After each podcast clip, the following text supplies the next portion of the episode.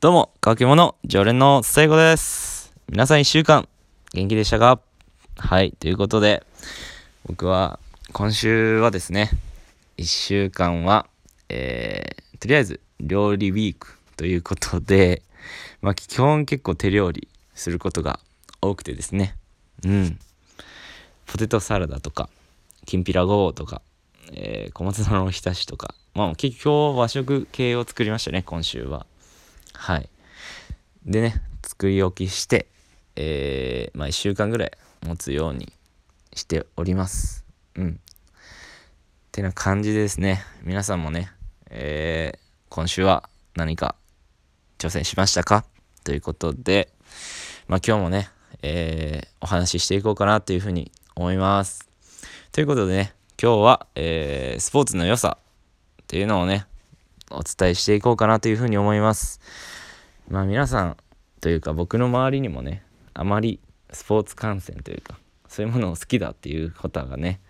めちゃくちゃ少ないし、まあ同年代だと特に少ないのでね、今日はね、そういう風な人がちょっとでもね、増えてくれたらいいなって思うのと、はい。まあ、そういう友達ができたらいいなぐらいでちょっとお話ししていこうかなというふうに思います。はい。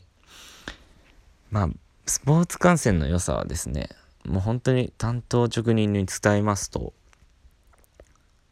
何かに一つになれるっていうところかなって、これに尽きるかなって僕は思っています。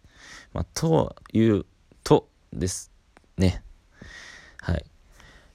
まあなかなか普段ですね違う場所にいて違う仕事にししててまあそうすればねいろんな人がいるわけじゃないですか。うん。ね価値観が違う人がたくさんいてでもなんですけどまあ例えばねサッカーをたまたま好きっていうのが同じであってそこに熱中するはいこの何も普段は違うんですけど何か一つね共通点があることでこう一緒に盛り上がれるものがあるっていうねこういうものが、えースポーツの良さなのかなって 思います。これでも何でも共通してくんかもしれないんですけどね。はい、まあ、僕はスポーツが好きなので、えーまあそういう風にねいいように伝えていこうかなっていう風に思います。はい。まあとはいうのですねスポーツ観戦っていうのはまあ結構ダラダラして見れるもんなんじゃないかなって思ってます。何にしても共通で。まあ相撲はちょっと別なんですけども、はい、なんかずっと見てりゃあかんってなると結構ねそれが多分スポーツ観戦嫌なところなんじゃないかなって思います。僕の友達とかに聞いてもずっと見てるのが嫌だよねっていうちょっとだけ見るのはいいけどずっと見てるのはちょっと嫌だなみたいなね話はよくあるのでね。はい。僕も最初そういう風に見てたので、まあ、気持ちはわかるんですけどね。だんだんだんだんそのスポーツに対して熱くなってくると